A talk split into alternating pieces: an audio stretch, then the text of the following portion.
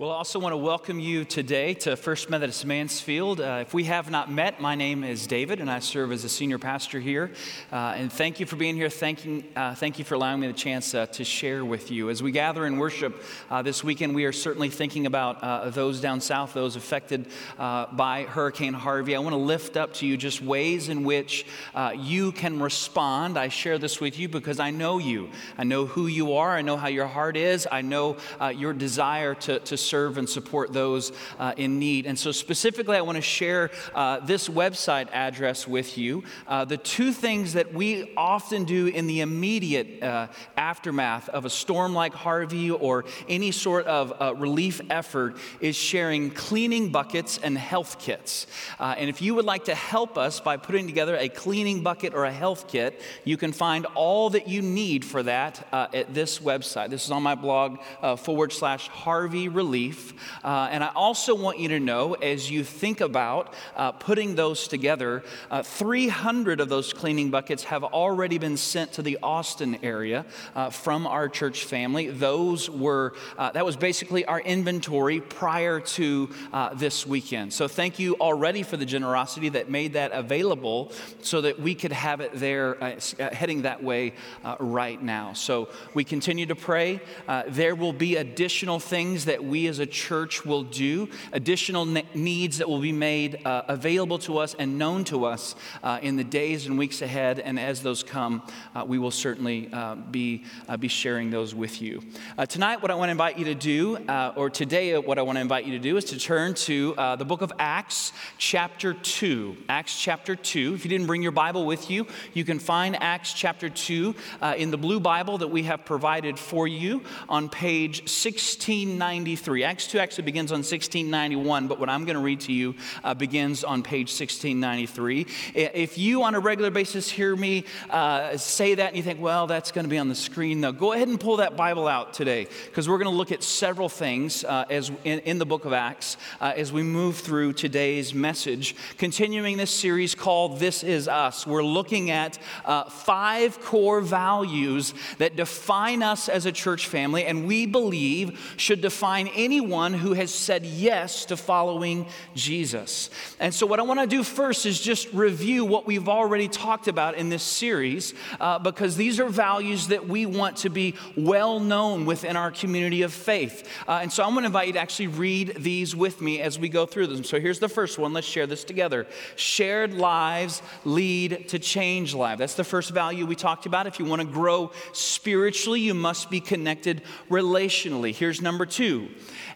Everyone has a next step, regardless of your age or life stage or how long you've been walking with Jesus, whether this is a brand new commitment, whether this is one that has defined your life for decades. We believe that everyone has a next step of faith. Last week we talked about this one.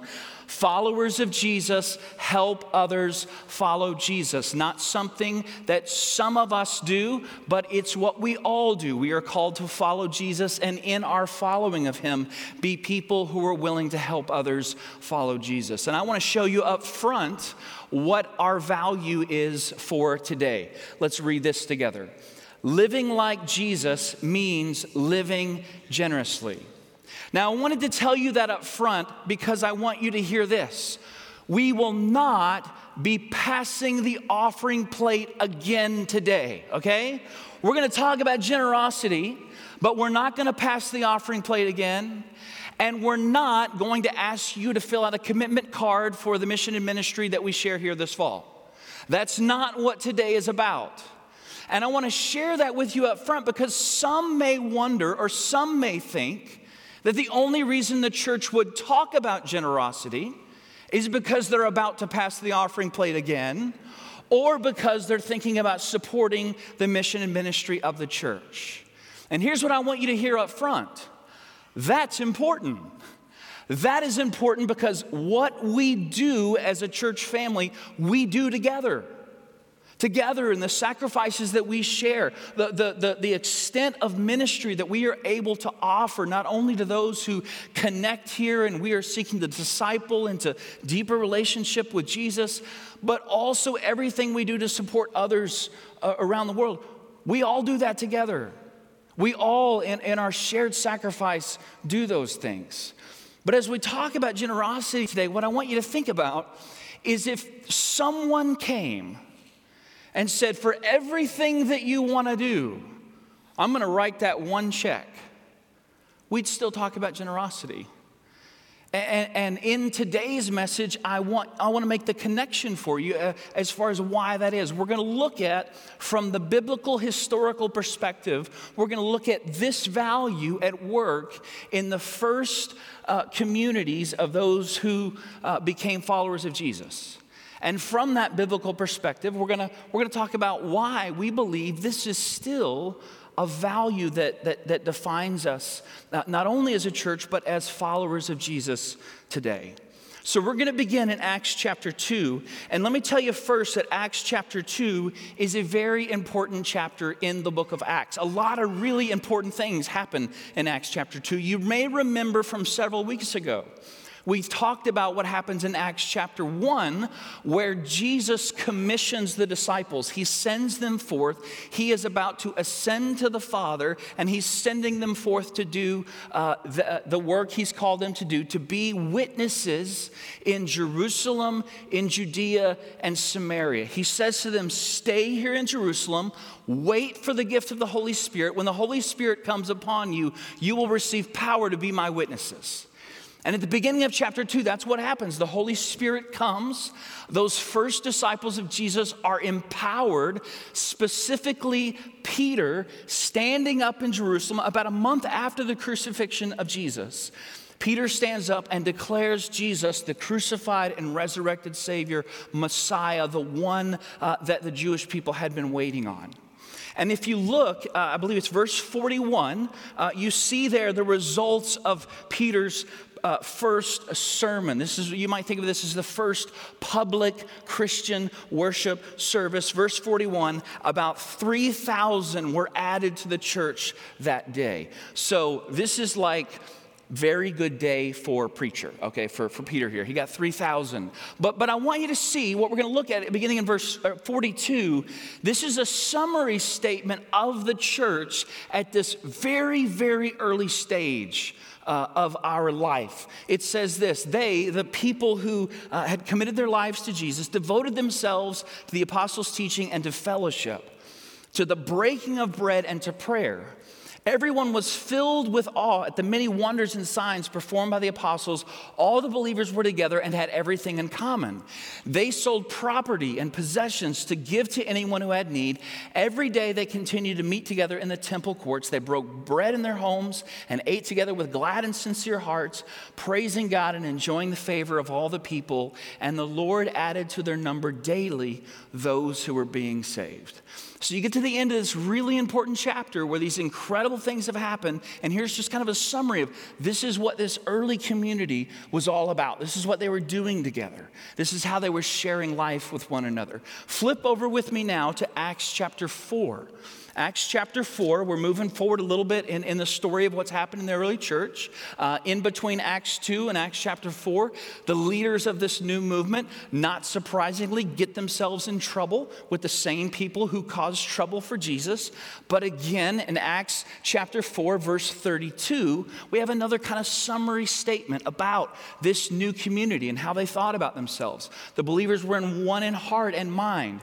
No one claimed that any of their possessions was their own but they shared everything that they had. With great power, the apostles continued to testify to the resurrection of the Lord Jesus. And God's grace was so powerfully at work in them that there were no needy persons among them.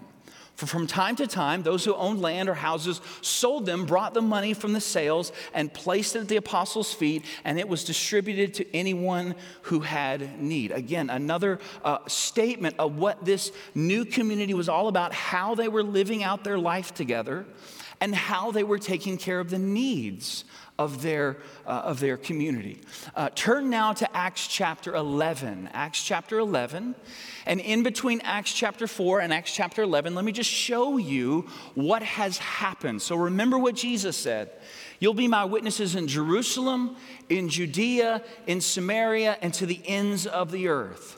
So, visually here, Jerusalem's way down here, okay?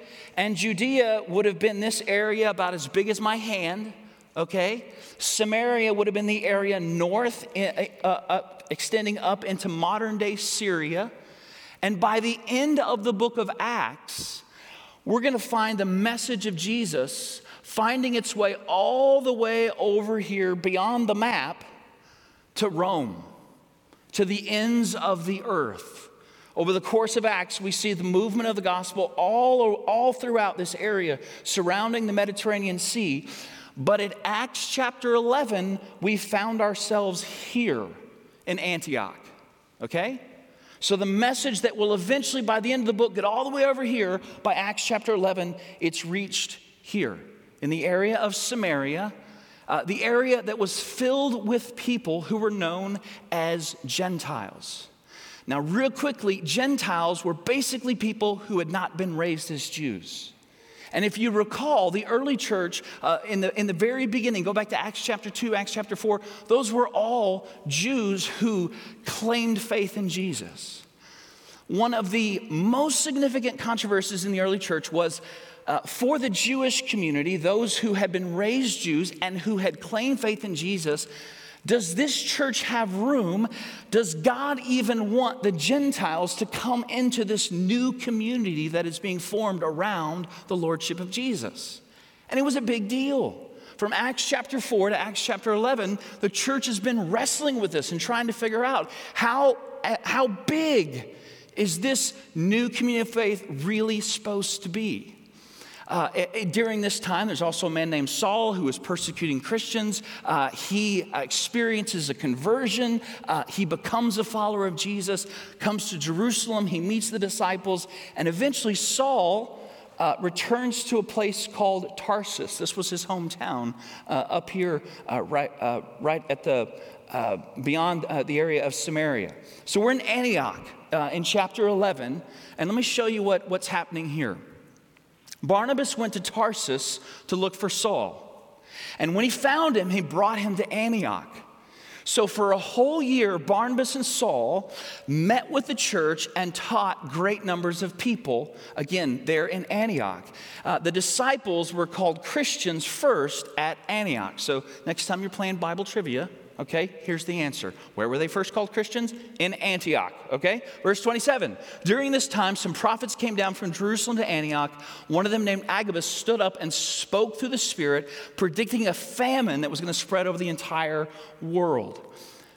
The disciples, each one was, as each one was able, decided to provide help for the brothers and sisters living in Judea this they did, sending their gift to the elders by Barnabas and Saul. Now, it'd be really easy to miss the significance of this, and I, I want to make sure you, you catch it. So, again, what's the big controversy in the church right now? It's Jewish Christians trying to figure out if there's room in this church for Gentile Christians. And here in Acts chapter 11, we have a church filled with Gentile Christians who know about this controversy who understand that there are others who are talking about them and trying to figure out hey, does God even really want you in this thing? But they also hear that those same people are in need. And so the Gentile Christians, the one who the Jewish Christians were thinking, oh, I'm not even sure they're supposed to be here, they make a decision to say, well, we're going to take resources that we have and we're going to send them to Jerusalem to take care of the Christians, the Christian community there in Jerusalem. Now turn to Acts chapter 20. Acts chapter 20, going back to the map, we're in Ephesus. Okay, so we've, uh, the, the, the story has been shared all the way over here to Ephesus. Uh, we're with Paul. Saul was renamed as Paul. Paul, after spending a significant amount of time in Ephesus, is about to leave this community of faith and travel all the way back here to Jerusalem.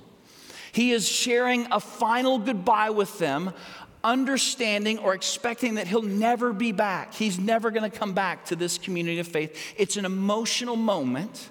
And listen to what Paul shares with them. I commit you to God and to the word of his grace which can build you up and give you an inheritance among all those who are sanctified. I have not coveted anyone's silver or gold or clothing. You yourselves know that these hands of mine have supplied my own needs and the needs of my companions. In everything I did, Paul says, I showed you that by this kind of hard work, we must help the weak remembering the words the Lord Jesus himself said, it is more blessed to give than receive. So, so hear what Paul says here. He, he's saying goodbye to men and women, uh, people who have devoted themselves to Jesus and he's shared life with them. He's invested in them, he's poured into them. And as a final reminder, he wants them to, he, he wants them to know, wants to remind them, and everything that I've done for you, here's what I've tried to do.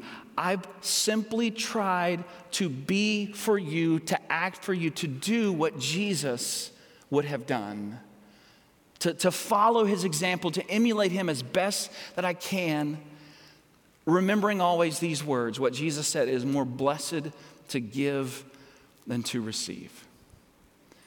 So, if you're brand new, we don't often go through four different passages uh, over the course of one book of the Bible, but I want, again, I want you to see the biblical perspective.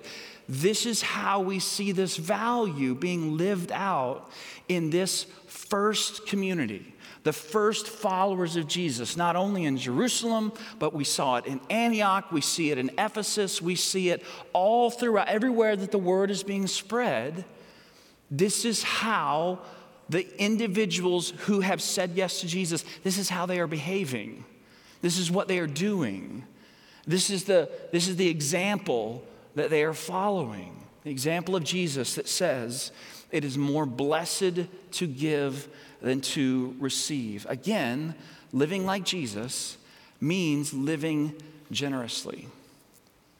Now, here is, here's the question and here's what you may be thinking. You, you may have noticed, I don't know, you may have noticed that the world today is a little different than the world of first century Israel and Samaria, Judea, uh, the area of, of, the Roman world in, in, uh, 2,000 years ago. H- have you noticed that there are a few things different about the world? I mean, just a few, right? Just a few things different. And, and so it's appropriate that uh, it's not a bad question for you to ask to say, well, but is this a value that we should still value today? Is, in other words, is this something, when, when we look here in the first century, when we look at the first church, you know, maybe, maybe the reason we see generosity so clearly is because of how vulnerable this group was. And there's probably some truth to that, right? I mean, there's no one else that's supporting them. They're, they're a small group of people. They're trying to survive. This is the first generation of those who have said yes to Jesus. And so we might ask is this a value that we still value today?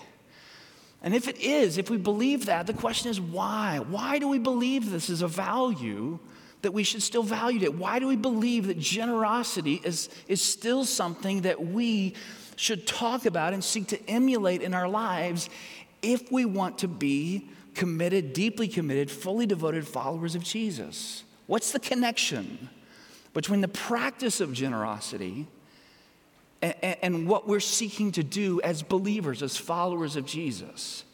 And so I want to show this to you. Uh, I want to show you how we think about this and how the scriptures speak and teach us in this regard. If you've been here for a while, you probably know what our mission is. I hope you know what our mission is because you hear about it all the time. We're about making disciples of Jesus Christ who love God, love others, and serve the world. And our goal is that everything that we do, it flows from that mission of making disciples of Jesus who love God, love others, and serve the world. And though I may not often articulate it this way to you, part of what I realize as a pastor and as a leader of a organization that has this mission is that there are some adversaries that we face in fulfilling this, this vision. There's some enemies, if you will some things that we work against as we seek to make disciples of Jesus. And, and here's just three uh, that I would uh, uh, share with you that there is the adversary of ignorance, the adversary of isolation, and the adversary of idolatry. Ignorance is the absence of knowledge, it's the things that you don't know that you don't know. It is the ignorance of God, God's heart and God's character, but also the ignorance of ourselves, humanity, the, the idea that we've been created in the image of God, that God might in fact have a plan for our lives. Ignorance is not the result of willful action, and yet what we believe is damage is still caused because of the ignorance that we might have or others might have about what we understand to be the truth. And so we seek to convey that, to teach that, to, to help people grow in understanding and knowledge uh, so that they can diminish whatever ignorance or lack of knowledge that they might have in their life. Isolation is an enemy that we seek to work against. The isolation that may be caused by broken relationship, or the isolation that's simply caused by the pace of the lives that we live today. We want to work against isolation, bringing people into healthy, life giving relationships. And idolatry, what is idolatry? Well, that's a really big word. They talk about it a lot in the Old Testament. It's always bad. People get, you know, uh, yelled at for doing things like idolatry. What, what, is, what does that mean? Here, here's what idolatry is idolatry is our worship of something that is less than God, hoping that it will give to us what only God can give. That's what idolatry is. It is worshiping something that is less than God and worshiping it in the hopes that it will give what only God can give. It's an incredibly frustrating way to live. And many of us have experienced that frustration the frustration of idolatry, the frustration of serving something with the hope that it will give us what it cannot give, whether that is a relationship or a way of life or a goal that we are pursuing in our life. These are the enemies that we seek to work against. And the way that we work against them, this may be helpful in thinking through for you what we do together. This is, this is in fact how we work against these three enemies. We work against ignorance by seeking to grow in our love for God. Because knowledge of God, we believe, leads to a deeper love of God. When we lack understanding about God's heart and God's character, who God really is, the extent to which we can help people see a more clearer picture of who God is, it, it helps them grow in a deeper love of God. In, in loving others, again, we're seeking to work against isolation. When we talk about serving the world, when we talk about blessing and giving and, and all those things that we do to bring hope and restoration for people uh, in our world, part of what we're doing is we are fighting back against a culture that teaches us to worship everything other than God, hoping that those things might give us what only God can give. The easiest way to waste your life, make it all about you. That's idolatry. And so, in each of these areas, what are we doing? We are seeking to fight back against the enemies of our hearts, the enemies of our souls. And I want you to see how generosity is a part of each and every one of these areas. Generosity, here, here's how I would encourage you to think about it generosity is a catalyst for growth, and it's a catalyst for life change. It's like pouring gasoline on whatever spark may have been lit in your life by the love and grace of God. It's a catalyst, it, it is an explosive practice that transforms your life in the areas of loving God, loving others, and serving the world, fighting back against the ignorance, the isolation, the idolatry that grows within our hearts and within our souls. Now, when I say catalyst for life change, please don't hear me saying that generosity will help you get a bigger boat. Okay? That's not what we're talking about. If you hear someone saying something like that, that is a perversion of what generosity is and what its function is in your life. When you're generous, you are connecting with the heart of God. When you sacrifice for others, you are being drawn closer to them and the needs that they have in their life. When you empty yourself, when you give to others, you are actually working against the false ideas that may be already present in your life about what really matters in life. Not about what you can build for yourself, but how you can actually give yourself away. It's a way of connecting with this upside down way of living that Jesus talked about. The one who came and who shared this audacious, crazy idea that it's actually more blessing, it's, it's a bigger blessing in your life to give rather than to receive. Let me tell you a story that may illustrate that for you. Uh, and I want to begin by showing you a picture um, uh, we in our family, we have a tradition uh, we started. I don't think anybody else does it, but it's something that we do. It's just, it's just, you know, it's really personal to us. We on the first day of school like to take pictures of our kids. Um, again, nobody else does this, but this is what we do in our house. We, we, we make them, you know, get dressed up and, and smile before they head off to their first day of school and take their picture. Uh, so these are, these are our two kids, uh, 13 and 9. And, and, and I'm, I'm like you if you're a parent in that, you know, you see a picture like this and you're like, well, what happened? Like they were just so young. And, and how, how did they get to this point? So every once in a while, it's, you know, it's fun to go back and, and look at a picture like this, right? To go back and, and see, oh, this is the younger days. This is the uh, very different days when they weren't 13 and 9, but, you know, a newborn and, and a, a big sister for the first time. Uh, you see there that uh, in the first year of his life, uh, my son Jack uh, wore one of these helmets. Uh, you've probably seen these on other kids. Uh, maybe your child had to go through that process. That was something we found out four or five months, I think, into his life. The doctor said, Hey, this is something that y'all should really think about doing. It's, I want to really encourage you to do it. And so we went and researched it and did what we had to do and figured out all the things that it would mean for our life and good driving to Dallas. And here's, you know, how long and all those kinds of things. And also, of course, as a parent, you also think about, well, how much is this going to cost?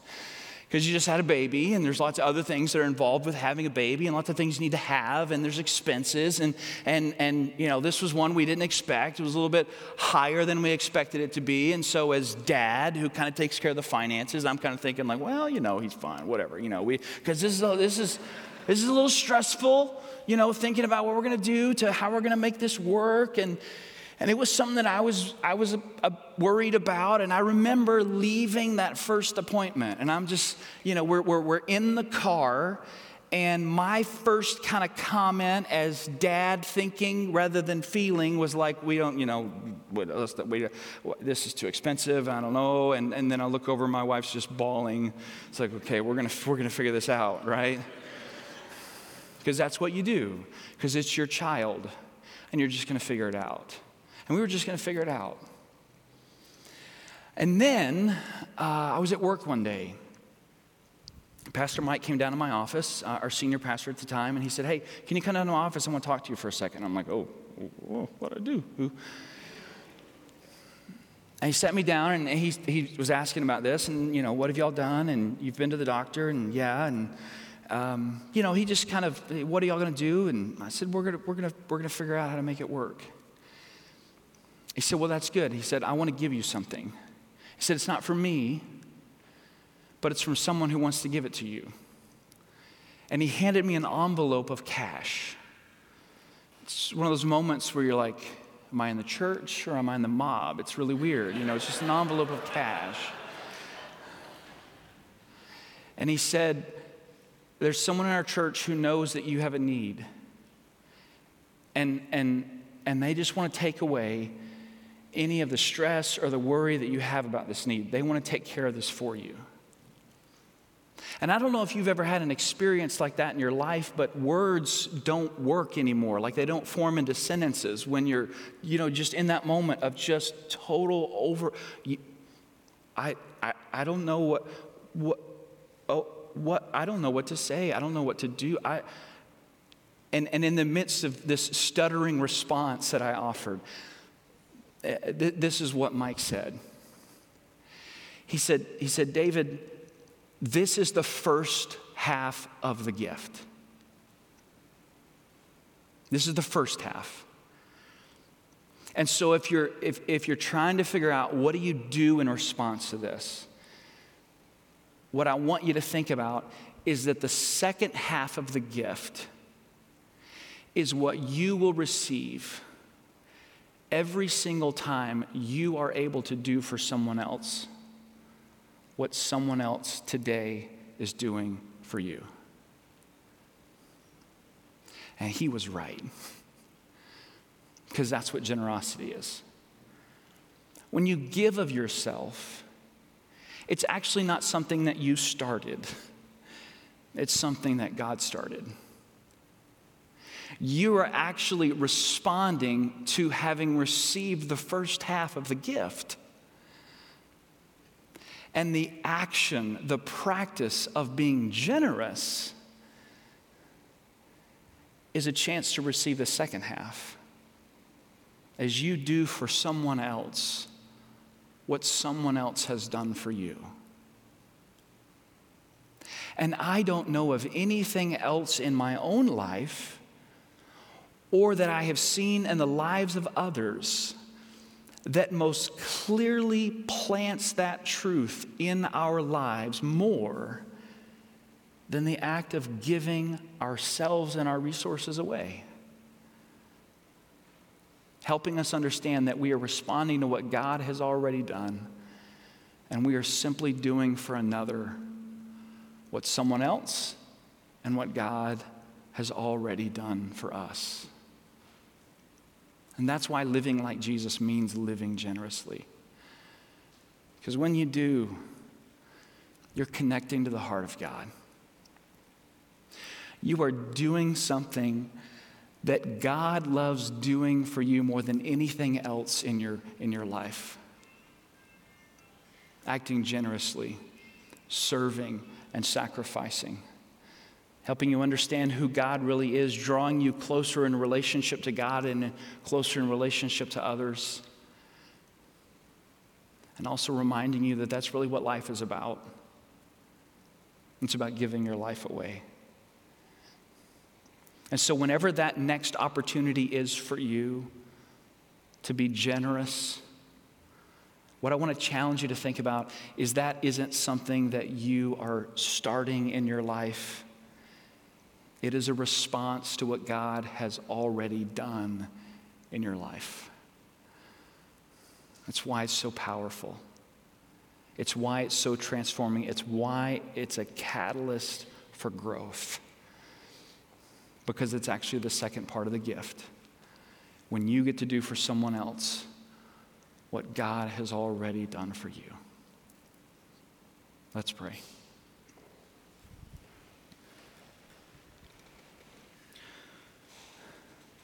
Lord Jesus, I pray that you would help us to remember today the experiences of our lives where we have been speechless. The experiences of our lives, Lord, where we have felt overwhelmed by the generosity of others, or, Lord, those moments in life where we have been overwhelmed by the generosity from you when we, Lord, have an experience of your grace, when we, Lord, have a moment where we uh, have a deeper understanding of that in our life. And Lord, today, would you remind us and help us to see the connection between those moments when we are in awe and struggling to find words and those moments, Lord, where we feel nothing but honor to be able to do for someone else what you have already done for us. Teach us, Lord, and help us to fight back against a world that would teach us to live differently, to live a life that's all about ourselves and not about one another. For, Lord, we want to live your life and follow your way. So help us live like you and to live generously. We ask all this in Jesus' name. Amen.